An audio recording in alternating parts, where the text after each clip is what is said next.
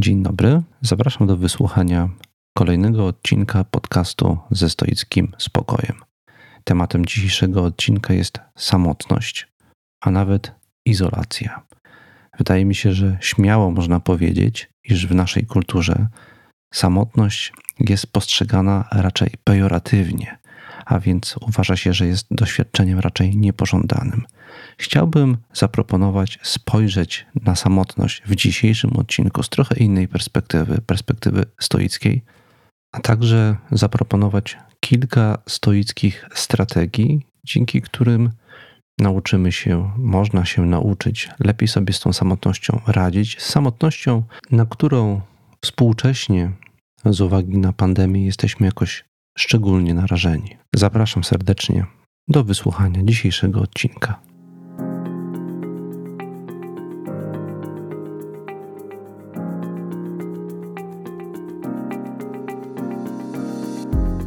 Mamy ograniczony wpływ na to, gdzie i pośród jakich ludzi żyjemy.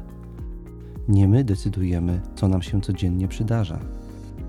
Od nas jednak zależy, jak to przyjmujemy i jakimi stajemy się ludźmi. Nazywam się Tomasz Mazur, jestem współczesnym praktykującym stoikiem i zapraszam do wysłuchania mojego podcastu ze stoickim spokojem.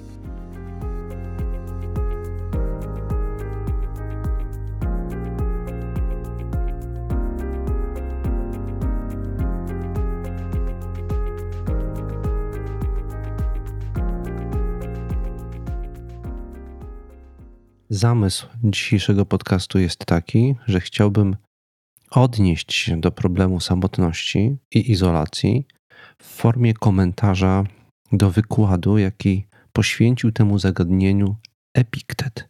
Tak się dobrze składa, że w diatrybach Epikteta znajdziemy krótki wykład pod tytułem Czym jest samotność i kto jest samotny? Ja podzieliłem sobie ten wykład na osiem krótkich części, Każdą z nich odczytam, a potem skomentuję, odnosząc do naszej współczesnej, obecnej sytuacji i kondycji. Zanim do tego przejdę, chciałbym jeszcze poruszyć trzy wątki. Po pierwsze, będą podziękowania.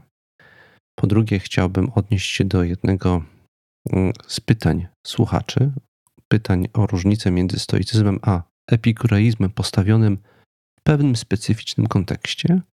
Po trzecie, chciałbym słuchaczom zaproponować pewne wyzwanie czy zagadkę związaną z ekranizacją, niechybnie zbliżającą się pewnej znanej sagi science fiction.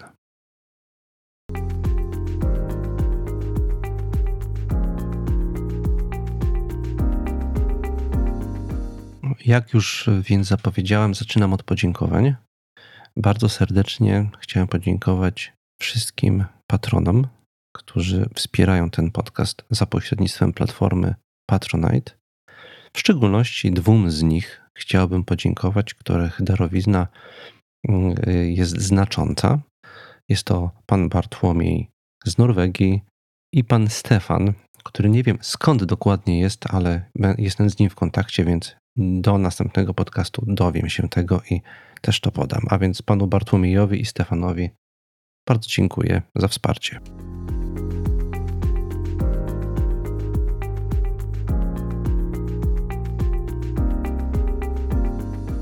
Teraz przechodzę do zapytania, które dostałem od słuchacza.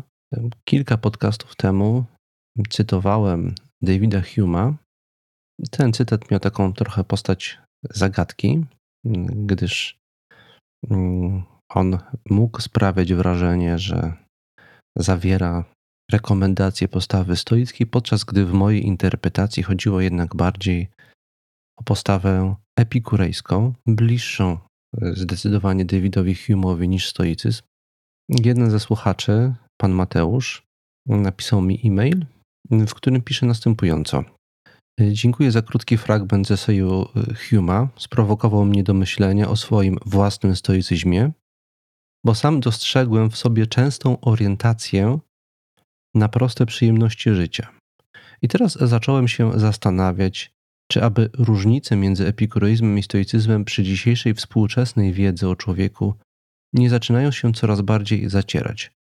Bo to z jednej strony przy orientacji współczesnego świata na przebijanie coraz to większej ilości udogodnień, pokonywania kolejnych granic, wartościowania swojego ja w zależności od realizowanych celów, czy wyrazem stoicyzmu nie będzie wtedy rezygnacja z tej nieustającej pogoni, skupienie się na, na tym, co dla nas najważniejsze, cieszenie się możliwością po prostu tego, że możemy bez całego tego zgiełku przysiąść, zjeść posiłek, porozmawiać z najbliższymi nam osobami i codziennie ćwiczyć się w stoicyzmie.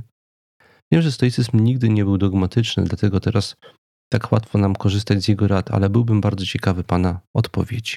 Koniec zapytania mailowego.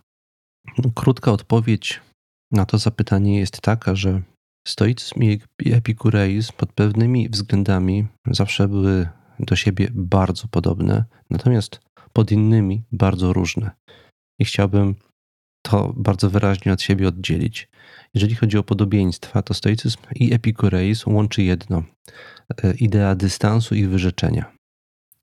W obu tych tradycjach widzimy, że trening duchowy, praktyka filozoficzna polega na tym, żeby nauczyć się zdystansować względem świata.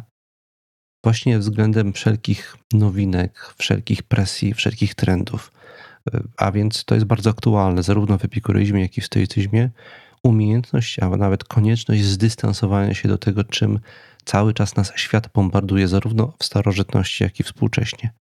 Drugim elementem wspólnym obu doktryn jest oczywiście idea wyrzeczenia. Do spełnienia duchowego wiedzie droga przez wyrzeczenie. Chodzi tutaj przede wszystkim o trening minimalizacji naszych potrzeb, o umiejętność ograniczenia się w tym, czego naprawdę potrzebujemy, do minimum. Nie chodzi o to, żeby oczywiście nie dążyć do żadnych rzeczy zewnętrznych, do żadnych wartości, do, za, do realizacji żadnych ważnych w życiu celów. Chodzi o to, żeby nie być zakładnikami tych dążeń i tych celów. Przechodząc z kolei do różnic, to właściwie wszystkie tutaj wywodzą się z odmienności wizji sposobu uzyskiwania przez człowieka spełnienia. W epikureizmie spełnienie uzyskujemy na drodze pewnego fundamentalnego rozluźnienia, kiedy już nie mamy żadnych zewnętrznych, istotnych celów, które nas nakręcają, możemy się skupić na czerpaniu radości istnienia, z przeżywania każdej chwili obecności tu i teraz w postaci zanurzenia w prostych przyjemnościach życia, z doświadczenia tego, że sama egzystencja, samo bycie e, jest po prostu przyjemnym doświadczeniem i my tej przyjemności nie jesteśmy w stanie doświadczyć, dlatego że nieustannie, zazwyczaj, nasz umysł zaprzątnięty jest różnymi powinnościami narzuconymi nam przez kulturę i cywilizację.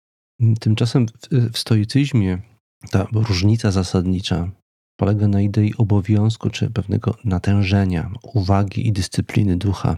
Człowiek według stoików właśnie streszcza się w pewnego rodzaju powinnościach i obowiązkach, przy czym on jest głównym arbitrem, który ustala, jakie obowiązki i powinności są jego obowiązkami i powinnościami.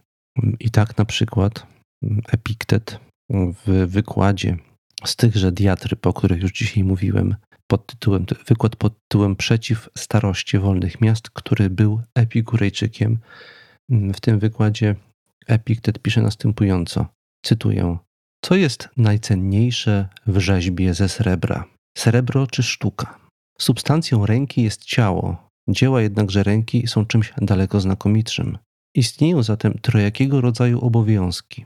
Jedne dotyczą samego istnienia, drugie szczególnej jakości tegoż istnienia, a wreszcie trzecie wyższego stopnia doskonałości. Tak samo i u człowieka nie należy cenić jego materii, czyli cielesnej powłoki, lecz to, co ma w nim wyższy stopień doskonałości. A co to jest w nim takiego? To, że jest obywatelem, że mężem, że ojcem, że cześć Bogom oddaje, że jest podporą swoich rodziców. Koniec cytatu. Dystans o którym mówiłem wcześniej, że stoicy także pracują nad jego uzyskaniem, służy następnie stoikowi do tego, żeby ustalić obowiązki swoje wedle hierarchii wartości, na przykład takiej, o której mówi tutaj Epiktet. I właśnie następnie w pewnego typu jakości realizacji tych obowiązków i tych powinności, które dla siebie ustalamy, realizujemy się jako ludzie. Nie w spokojnym e, przebywaniu, w spokojnym epikurejskim przebywaniu na uboczu, z dala od jakichkolwiek zobowiązań, ale właśnie w podejmowaniu ważnych celów, ważnych wyzwań i w dyscyplinie, jaką sobie narzucamy, żeby je zrealizować. W tym napięciu duchowym spełnia się nasze człowieczeństwo e, według stoików. Przypomnę, że no, epikurejczycy właśnie w celu ochrony spokoju ducha epikurejskiego zalecali życie na uboczu, co oznaczało także innymi unikanie jakichkolwiek społecznych i rodzinnych zobowiązań. Epiktet, przepraszam, Epikur nie rekomendował w ogóle zakładania rodziny. Uważał, że wiąże się z tym zbyt wiele udręk, niepokojów i obowiązków. Lepiej żyć sobie na uboczu i cieszyć się przemijającymi przyjemnościami płynącymi z życia. I wydaje mi się, że tak rozumiany epikureizm dzisiaj nie ma zastosowania za bardzo, dlatego że żyjemy w czasach, które nakładają na nas bardzo wiele obowiązków wobec naszych bliskich, wobec świata, wobec społeczeństwa. I te obowiązki, które nas jakoś w życiu napotykają, w efekcie relacji, w jakie wchodzimy, trzeba podjąć. I to z kolei także nie oznacza, ostatnia uwaga na ten temat, że nie powinniśmy w ogóle czerpać z życia jakiejkolwiek przyjemności. Chodzi o hierarchię wartości, o tym bardzo wyraźnie Epiktet i inni stoicy mówią. Chodzi o umiejętność wyrzeczenia się, ale nie rezygnację.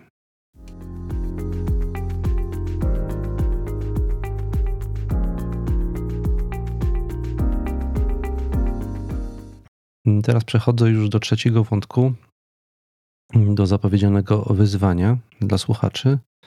Otóż platforma Apple TV ogłosiła pracę nad ekranizacją cyklu science fiction autorstwa Izaka Asimowa. Przypomnę, Izak Asimow jest wybitnym, wielokrotnie nagradzanym pisarzem science fiction, który począwszy od lat 50., a skończywszy, zdaje się, w roku, w latach 90., napisał siedem książek z cyklu poświęconego fundacji. I właśnie mm, ten cykl ma być teraz przedmiotem ekranizacji. Można już na platformie Apple TV oglądać zapowiedź tego. To wygląda bardzo interesująco. Ja oprócz tego, że jako młody chłopak zaczytywałem się w książkach science fiction, w tym w Izaku Asimowie, ucieszyłem się mm, w związku z tym jeszcze z jednego powodu. Mianowicie dlatego, że tam w tej, e, w tej sadze można zaobserwować, można wyczytać w niej bardzo ważny wątek stoicki. I jestem bardzo ciekaw, czy w dzisiejszych mało stoickich czasach reżyserzy wydobędą ten wątek, pociągną go mocniej, czy nie. Jaki to jest wątek? To jest właśnie pytanie, wyzwanie dla słuchaczy. Ci z Was, którzy znają tą sagę, albo ci, którzy nie znają, a sięgną po nią, po tym, co teraz tutaj ogłosiłem, bardzo proszę słać e-maile z Waszymi propozycjami. O jaki, jaki wątek mam tutaj na myśli? Bardzo dziękuję i czekam na jakieś maile. A teraz przechodzę już do głównego tematu dzisiejszego odcinka, mianowicie do samotności. Ja zdecydowałem się ten temat podjąć z uwagi na położenie, w jakim się wszyscy znaleźliśmy.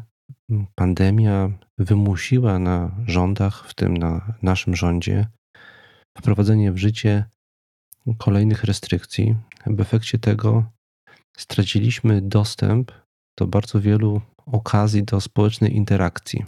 Mniej sklepów jest otwartych, wielu z nas pracuje zdalnie, przybywając bardzo dużo w domu, a kontakt, jaki mamy elektroniczny, w sposób ewidentny nie zaspokaja różnych ważnych psychologicznie potrzeb relacyjnych. Z tego powodu wielu ludzi narzeka na przygnębienie, na poczucie osamotnienia i izolacji. Z tego powodu po stoicku próbowałem się temu zagadnieniu przyjrzeć i sięgnąłem właśnie po zapowiedziany tutaj już wykład Epikteta. Sięgnąłem po niego innymi dlatego, że wydaje mi się, iż jest on zadziwiająco aktualny, w przeważającej części aktualny. Tam e, w tym wykładzie możemy znaleźć bardzo dużo wątków, które po, po dziś dzień pojawiają się w różnego rodzaju mniej lub bardziej naukowych komentarzach do zjawiska samotności. Tak jak powiedziałem, ja podzieliłem sobie ten wykład na 8 części. On nie jest długi. Teraz będę cytował, odczytywał każdą kolejną część, a następnie mm, krótko ją komentował. Przypomnę, że wykład nosi tytuł Czym jest samotność i kto jest samotny. Przechodzę do pierwszej części, a więc e, to jest pierwszy cytat z tego wykładu. Samotność jest u człowieka swego rodzaju stanem bezradności i pozbawienia pomocy. Nie każdy bowiem, kto pozostaje sam, jest z konieczności od razu samotny. Podobnie jak niekoniecznie każdy, kto pozostaje wśród tłumu ludzi, samotnym nie jest. Koniec cytatu.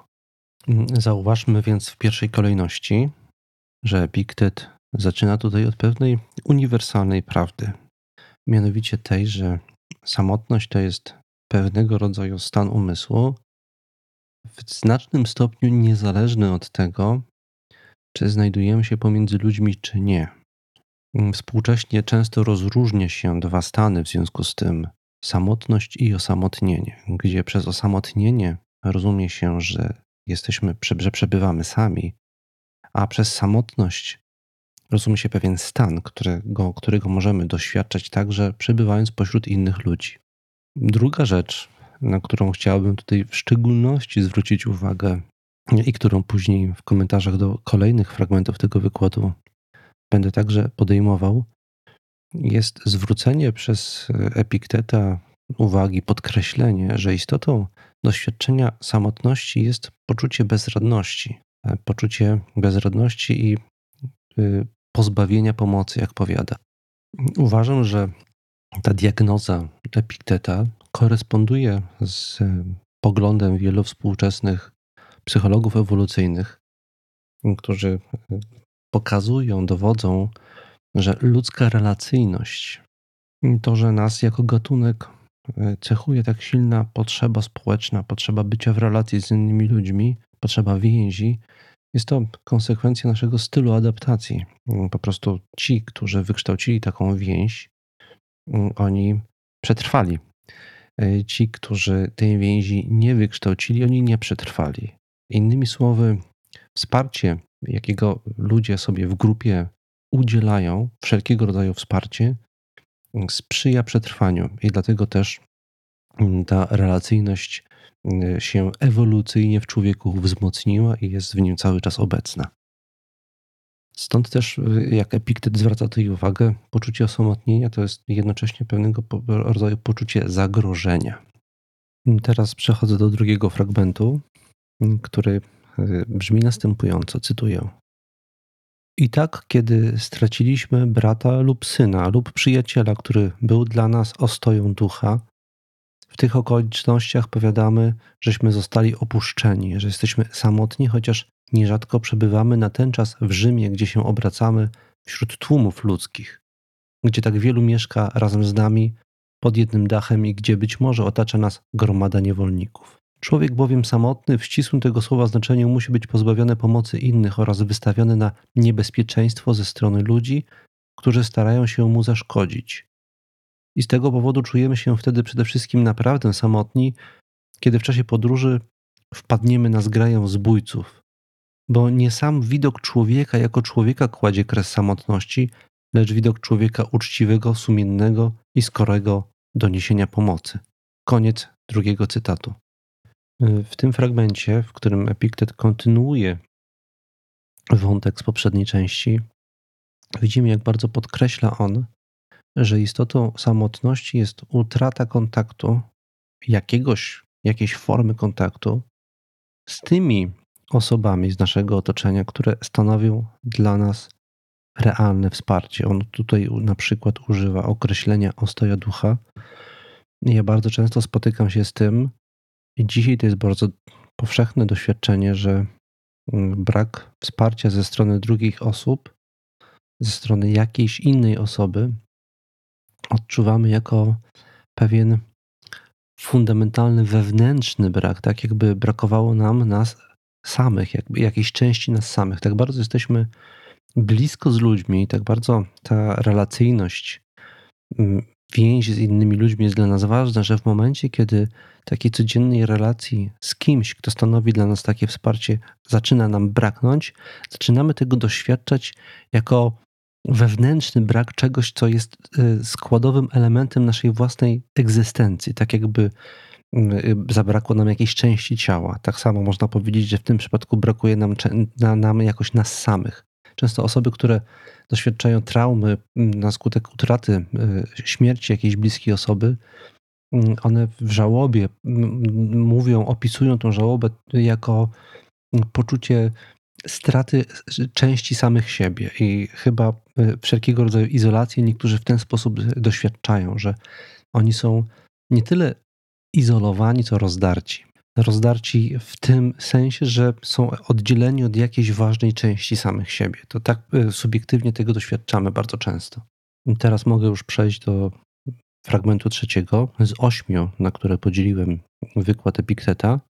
Jest to fragment, w którym zaczyna się robić ciekawie, bo Epiktet przestaje po prostu opisywać kondycję człowieka samotnego, tylko zaczyna ją komentować w sposób przewrotny, trochę ironiczny, z charakterystycznej stoickiej perspektywy. Oto jak idzie ten fragment, cytuję. Gdyby wystarczającym warunkiem samotności była ta okoliczność, że ktoś pozostaje sam jeden, wtedy śmiało mógłbyś powiedzieć, że również Zeus po ogólnym pożarze świata pozostaje samotny i sam opłakuje swoją dolę. Ach, biedny Janie Boraczek, ach, nie mam już teraz ani Hery, ani Ateny, ani Apollona, jednym słowem, ach, ani brata, ani syna, ani wnuka, ani pociota, ach. I rzeczywiście utrzymują niektórzy, że po spłonięciu świata takie żale rozwodzi, kiedy sam jeden zostaje. Nie rozumieją bowiem ci ludzie tego, jak ktoś może sam jeden prowadzić życie, ale opierają się przy tym wyłącznie na naturalnym pociągu, mianowicie na wynikającej z natury skłonności do życia społecznego, do wzajemnej przyjaźni oraz do przyjemności płynącej z obcowania z ludźmi. Koniec cytatu. Za pomocą tej, jak to już wspomniałem wcześniej, nieco przewrotnej i ironicznej formuły, dość charakterystycznej w ogóle dla stylu Epikteta, autor wprowadza tutaj trzy nowe tematy, czy właściwie pewne znaczące przesunięcia sposobów, w jaki ta tematyka do tej pory była omawiana. Po pierwsze, rozbudowuje swoje, swoją wcześniej już sformułowaną tezę na temat relacji, jaka zachodzi między samotnością a osamotnieniem.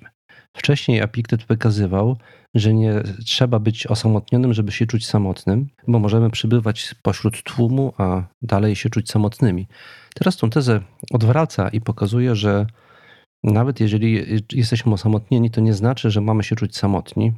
Jako e, przykład przemawiający na, na rzecz tej tezy podaje właśnie postać Zeusa, Boga, który przecież przez, samą definicję boskości Boga nie może się czuć yy, osamotniony, nawet jeżeli jest sam. Po tym słynnym stoickim zognieniu świata, który cyklicznie w kosmosie y, zachodzi. Po drugie, wprowadzając w ten sposób postać Zeusa, jednocześnie wiemy, że stoicy uważali, że człowiek y, w swojej konstrukcji jest jakoś zasadniczo podobny do tej konstrukcji boskiej.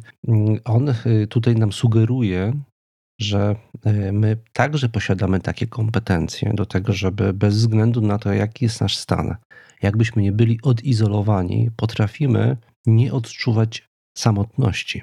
Trzeci wreszcie wątek, czy trzecie przesunięcie, jakie możemy w tym fragmencie odnaleźć, ono się zawiera w sformułowaniu skłonność.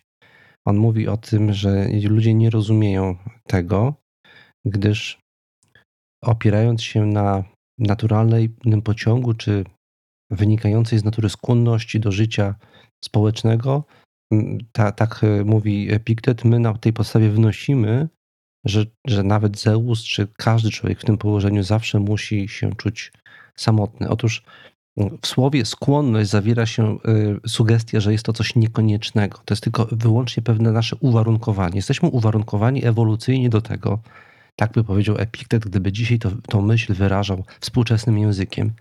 Jesteśmy uwarunkowani ewolucyjnie do tego, by odczuwać skłonność ku innym ludziom, ale być może nie musimy jej odczuwać, kiedy znajdujemy się sami. A jeżeli nie musimy jej odczuwać, jeżeli przez naturę nie jesteśmy do tego przymuszeni, to nie musimy także doświadczać samotności. To doświadczenie, można powiedzieć, z punktu widzenia epikteta w tym miejscu, i y, doświadczenie uwarunkowane naszą kondycją jest jednak konsekwencją pewnego nawyku i przyzwyczajenia.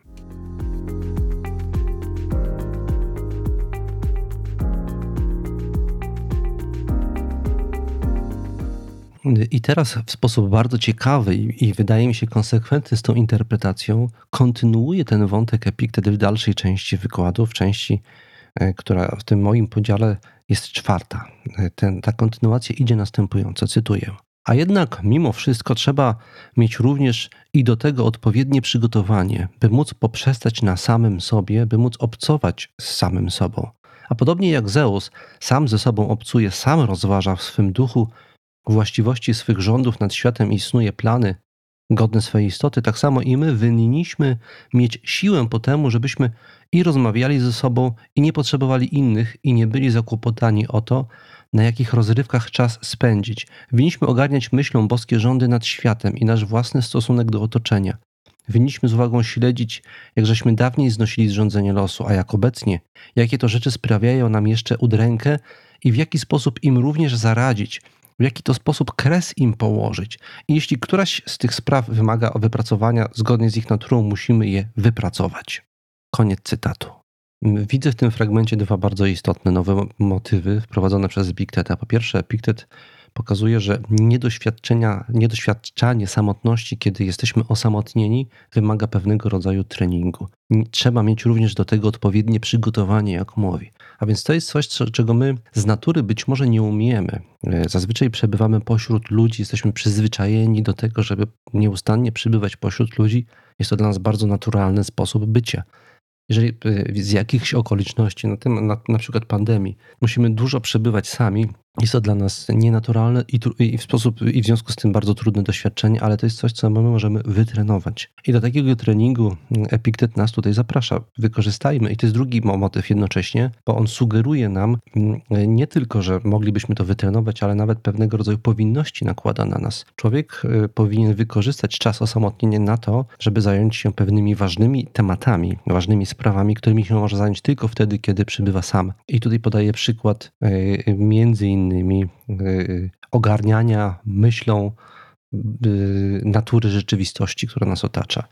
Pokusę odczuwam, żeby wspomnieć tutaj przykład Seneki, który na skutek wygnania przez Nerona z Rzymu y, został oddalony i izolowany od świata codziennych, politycznych rozgrywek, w których to świecie, świecie był bardzo głęboko osadzony i prawdopodobnie była to dla niego bardzo naturalna forma Mm, bycia i istnienia, on wtedy zajął się właśnie pisaniem e, traktatu poświęconego przyrodzie.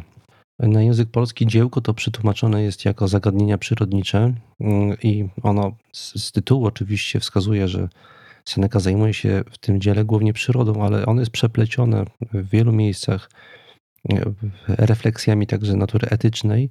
Pierwszą taką refleksją jest to, że człowiek powinien zajmować się takimi rzeczami jak kontemplowanie rzeczywistości świata otaczającego, że jest to jedna z nie tylko z najprzyjemniejszych, ale z najbardziej szlachetnych aktywności, którą, którą możemy się zająć właśnie wtedy, kiedy mm, jesteśmy sami.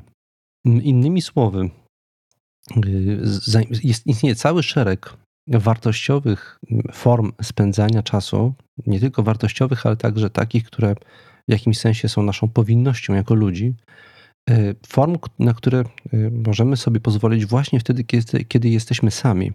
Dlatego zamiast tęsknić za relacjami z innymi ludźmi, wykorzystajmy ten czas, żeby przyjrzeć się światu, ale także przyjrzeć się sobie. To jest e, zalecenie i strategia, którą sugeruje Epiktet. Przestań myśleć o tym, czego ci brakuje, skup się na tym, czego nie wiesz o sobie i czego możesz się dowiedzieć o sobie y, i oczywiście o otaczającym nas świecie. Wszelkie rozumienie, wszelki wgląd wymaga skupienia i samotności.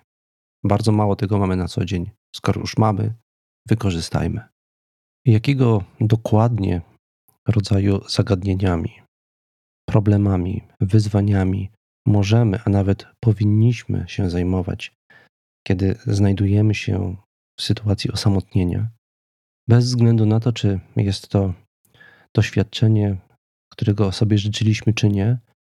Mm, o tym pisze Epiktet więcej w następnym, piątym fragmencie. Ten fragment jest nieco dłuższy od pozostałych, ale na końcu mm, dochodzi do pewnego rodzaju wolty. Epiktet tutaj skręca w jakąś dziwną i zdawałoby się zaskakującą stronę, i ja to wyjaśnię, ale proszę o skupienie. Tak jak powiedziałem pod koniec tego nieco dłuższego cytatu, w którym na początek Epiktet mówi o tym, czym należy się zajmować, e, dochodzi do pewnej zaskakującej puenty, jakby. Zaczynam cytat. Oto widzicie, jak wszystko wskazuje na to, że cesarz zapewnia nam długotrwały pokój, że już ustały wojny i rzezie, że już nie grasują ani wielotysięczne zgraje rozbójników, ani korsarzy, ale o każdej porze roku można bezpiecznie odbywać podróż szlakami lądu i morza, od wschodu aż do zachodu słońca. Czy może cesarz jest w stanie zapewnić nam pokój zabezpieczający nas również od gorączki? A może i od rozbicia okrętu, a może i od pożaru, a może i od trzęsienia ziemi, a może i od piorunów, a może od, i od miłości? O nie! Nie jest on w stanie, a może i od strapienia, nie jest on w stanie, a może i od zawiści, nie jest on w stanie. Jednym słowem, od żadnej z tych rzeczy. Natomiast nauka filozofów przerzeka nam pokój, który nas zabezpiecza również od tego rodzaju dolegliwości. I co takiego głosi ta ich nauka? Ludzie, jeżeli poświęcicie mi swoje rozumy, gdziekolwiek pozostawać, cokolwiek czynić będziecie, nie ogarnie was smutek, nie ogarnie was gniew, nie doznacie przeszkód, nie doznacie trudności, ale bez namiętności i w prawdziwej wolności pozostawać będziecie po wszystkie dni waszego żywota. Jeżeli ktoś posiada tego rodzaju pokój, nie obwieszczony wprawdzie przez cesarza, lecz obwieszczony przez Boga za pośrednictwem rozumu, ten zadowolony jest nawet wtedy, gdy sam jeden zostaje, bo patrząc w górę, tak sobie ducha dodaje. Oto już teraz żadne zło nie może mi się przygodzić. Nie istnieje dla mnie rozbójnik, nie istnieje dla mnie trzęsienie ziemi. Wszystko jest pełne pokoju, wszystko się do mnie uśmiecha niezmąconą pogodą. Na żadnej drodze, w żadnym mieście, w żadnym towarzystwie nie czai się dla mnie niebezpieczeństwo. Żaden sąsiad, żaden rodak nie wyrządzi mi szkody. Kto inny, kto dba już o to, dostarcza mi środków do życia i odzieży. Kto inny daje mi zmysły. Kto inny antycypację. Koniec cytatu. Tym, do czego nas tutaj Epiktet zachęca, jest ni mniej, ni więcej tylko zajęcie się filozofią. Osamotnienie, wszelkiego rodzaju samotność stanowi doskonałą okazję, żeby zająć się filozofią. Co przez to rozumie? Przez, przez filozofię rozumie zajmowanie się naszą kondycją, na co dzień, kiedy przebywamy pomiędzy ludźmi, przebywamy także pomiędzy sprawami tego świata, przebywamy na zewnątrz siebie. I mm, ta kondycja przebywania na zewnątrz siebie posiada pewne istotne zagrożenie. Dajemy się wciągnąć przed, przez okoliczności zewnętrzne, uzależnić od. I żeby się następnie od tej osobliwej dolegliwości czy zależności właśnie wyswobodzić, e, do tego potrzebujemy treningu. I tym treningiem dla antycznych stoików była filozofia. W efekcie tego treningu uzyskujemy wewnętrzny spokój i, i, i swobodę, czyli to, co obiecuje mm, stoicyzm. Puenta czy volta, która tutaj na koniec się dokonuje, oczywiście dokonuje się w postaci tego dziwnego sformułowania, że oto w efekcie praktykowania y, filozofii nie tylko nie straszny jest mi żaden rozbójnik, mm, bo ja bez względu na zagrożenie już nie mogę się czuć nie tylko osamotniony, ale zagrożony. Otóż y, tam jest na sam koniec tego fragmentu mowa o tym, że oto kto inny dostarcza mi już środków do życia i odzieży. Tym kimś innym w tym fragmencie jest los. W efekcie tego treningu, które, na który sobie na który się zdobywamy w momencie osamotnienia, zdaniem Epikteta, zyskujemy pewnego rodzaju zgodę. Y, to słynne stoickie amor fati na wszystko, co nam się przydarza w życie, można powiedzieć, wpadamy trochę jak śliwka w kompot. Egzystencjaliści w tym kontekście mówili, że narodziny to rodzaj wrzucenia. Narodziny polegają na tym, że od razu wpadamy we wszystkie sprawy i one nas od razu porywają. Samotność, nawet taka wymuszona, może przede wszystkim taka wymuszona przez pewnego rodzaju zaskoczenie, z jakiego nas bierze, sprawia, że nagle stajemy z boku tych wszystkich spraw i patrzymy i widzimy, że na wszystko, co nam się przydarza, co może nam się przydarzać, można spojrzeć z zupełnie innej strony, ale, dokładnie, ale taka perspektywa, to stoickie amor fati, przydarzyć nam się może dzięki zmianie perspektywy. Samo z siebie bardzo rzadko się przydarza. I tą zmianę perspektywy mm, chciałbym teraz zinterpretować z pewnej zaskakującej strony. Otóż w efekcie tej zmiany perspektywy może się okazać, że to, co nam się do tej pory jawiło jako nieosamotnienie, w istocie było osamotnieniem, a to, czego doświadczamy w warunkach samotności, właśnie jest y, przeciwieństwem e, tego e, poprzedniego stanu. Oto w jaki sposób to e, poniekąd wyjaśnia następny fragment, szósty, mm, który teraz przeczytam i który zinterpretuję w osobliwy sposób. Cytuję. A kiedy już zaprzestanie on dostarczać koniecznych do życia środków, rozewrze na ścieżaj podwoje i rzeknie, rzeknie wnić, ale dokąd? Do niczego takiego, skąd zieje groza, lecz tam, skądś na świat ten przyszedł, między przyjaciół, między krewnych, między żywioły. Co było w tobie z ognia, przeistoczy się w ogień, co było w tobie z ziemi, wróci do ziemi. Co było w tobie z powietrza, uleci w powietrze, co było w tobie z wody, zamieni się w wodę. Nie ma żadnego Hadesu, żadnego Archaontu, żadnego Kocytu, żadnego Periflagaontu, ale wszystko jest pełne bogów i duchów.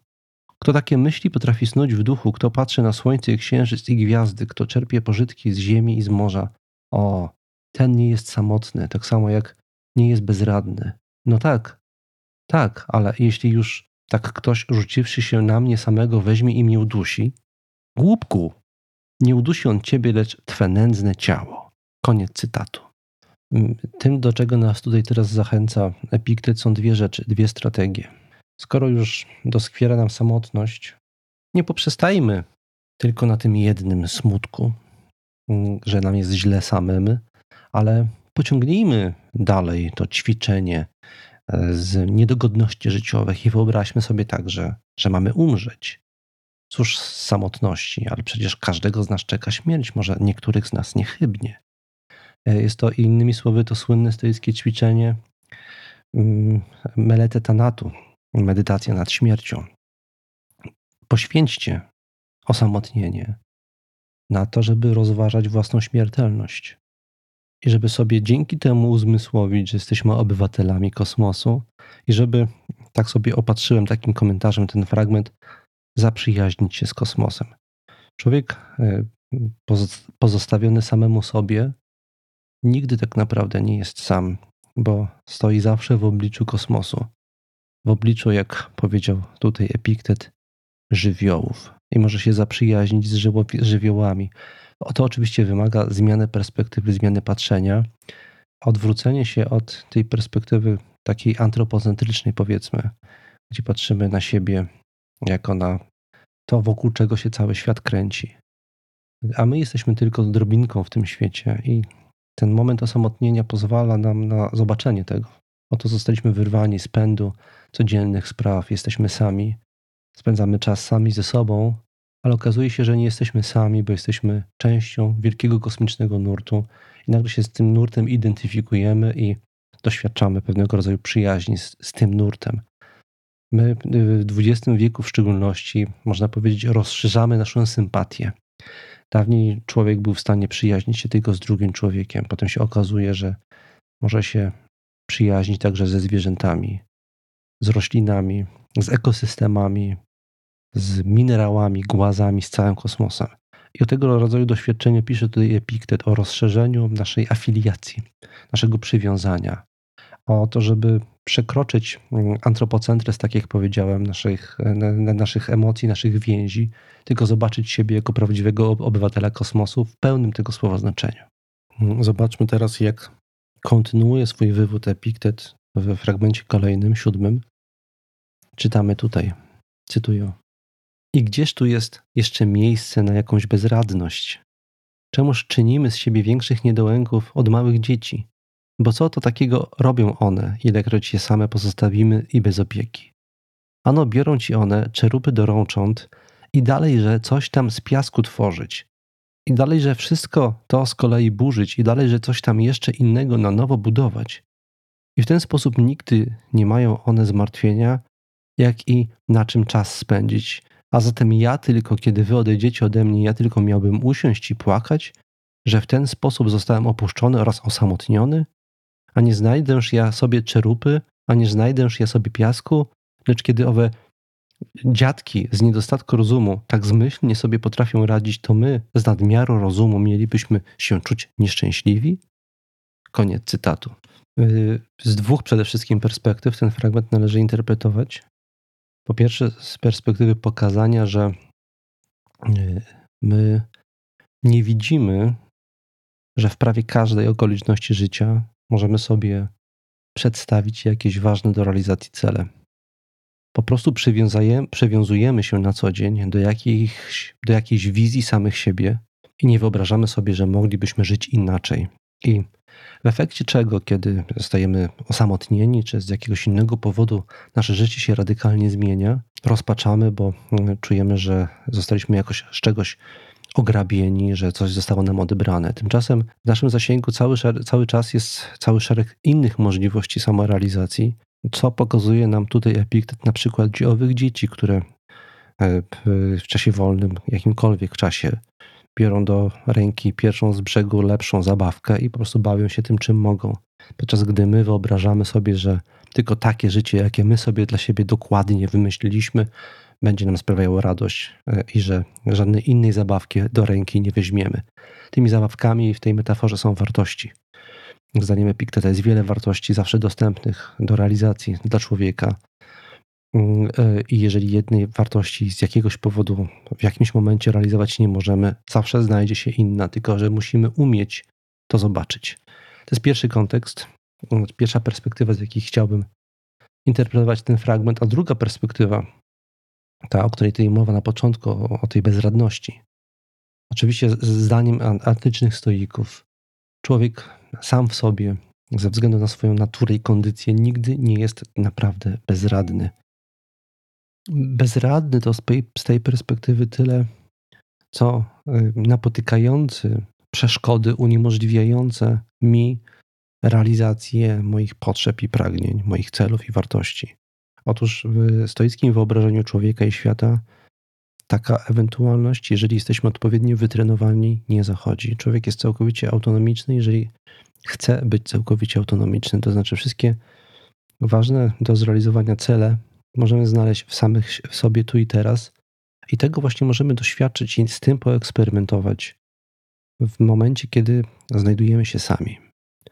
Czego potwierdzenie znajdujemy w kolejnym i ostatnim już fragmencie tego, tego wykładu, do którego odczytania teraz przystąpię. Cytuję. Każda wielka siła dla początkującego jest niebezpieczna.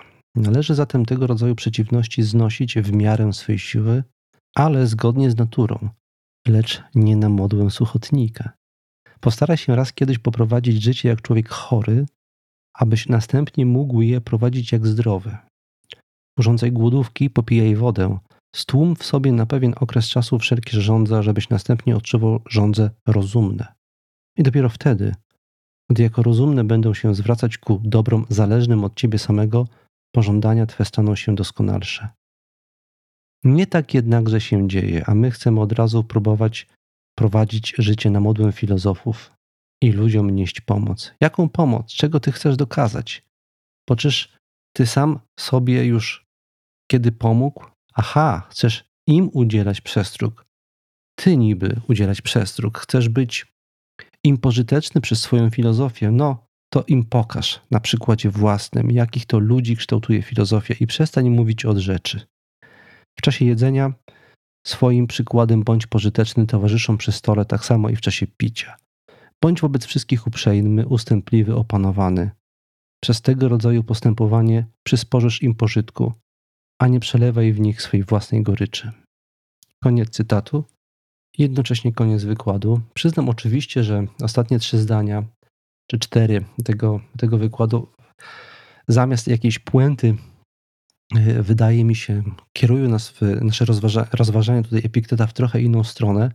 Jednak najważniejszy fragment tego ostatniego mm, cytatu, przytaczonego tutaj przeze mnie, mm, mm, zawiera dwie ważne nauki stoickie którymi chciałbym zakończyć dzisiejszy odcinek podcastu. Po pierwsze, mowa jest tutaj o tym, że nie powinniśmy porywać się na wielkie wyzwania od razu. My doświadczamy udręki, kiedy jesteśmy sami, bo nigdy w tym się nie ćwiczyliśmy, żeby umieć być sami. Dlatego naukę powinniśmy z tego wyciągnąć, że w każdej dziedzinie życia, mm, żeby się przygotować na przeciwności, które nas mogą spotkać, powinniśmy właśnie się ćwiczyć. A więc, skoro teraz samotność mm, przysparza nam takiego bólu, niepokoju, to dlatego, żebyśmy w tym do tego w ogóle nie przygotowani. I y, skoro już nam się to przytrafiło, to tego, tego się o, to, o sobie dowiadujemy. Warto więc pomyśleć naprzód, na, następnym razem i małymi porcjami dawkować sobie takie doświadczenie, w efekcie czego będziemy przygotowani na tego rodzaju przeciwność. Ale, i to jest druga strona tego fragmentu, druga interpretacja, y, można powiedzieć, że to jest taki trening dobrowolnego dyskomfortu. Skoro jesteśmy sami, możemy sobie w spokoju na sobie poćwiczyć różne rzeczy i zobaczyć, gdzie są nasze słabe, a gdzie mocne strony. Właśnie w ramach takiego treningu dobrowolnego dyskomfortu. Na przykład yy, eksperymentując z odstawieniem yy, całego szeregu rzeczy, przyjemności, używek, które na co dzień nam towarzyszą i, yy, bez których nie wyobrażamy sobie normalnego funkcjonowania. Tyle bym miał do powiedzenia w kontekście tego y, wykładu Epikteta. Wydaje mi się, że tutaj się zawierają wszystkie albo niemal wszystkie ważne stoickie zalecenia, strategie, za pośrednictwem których można sobie radzić z doświadczeniem osamotnienia. Część z tych strategii, jak, jak widzieliście, polega na tym, żeby po prostu zmienić perspektywę i zacząć patrzeć na osamotnienie jako na rodzaj okazji do tego, żeby zmienić coś w swoim sposobie postrzegania rzeczywistości, żeby zająć się tym, czym wcześniej się zająć nie mogliśmy, bo nie mieliśmy czasu, żeby lepiej zrozumieć siebie i otaczający nas świat, albo żeby po prostu poćwiczyć filozofowanie, poćwiczyć siebie. E, I wszystkich, którzy na skutek pandemii albo e, na skutek własnych wyborów doświadczają samotności czy osamotnienia. Wszystkich bardzo serdecznie zapraszam do tego rodzaju wszelkiego, wszelkiej postaci eksperymentów ze sobą samym. Jednocześnie oczywiście także zapraszam, kończąc już dzisiejszy odcinek, do tego, żeby wyrażać poparcie dla moich i e, zespołu Stoic Way starań i wejść na Patronite, na platformę, platformę Patronite, odnaleźć na niej podcast ze stoickim spokojem i wesprzeć nasze działania finansowo w postaci datku. Z góry wszystkim darczyńcom bardzo dziękuję. To nas motywuje do pracy, a także daje szansę na podniesienie jakości tej pracy. Do usłyszenia.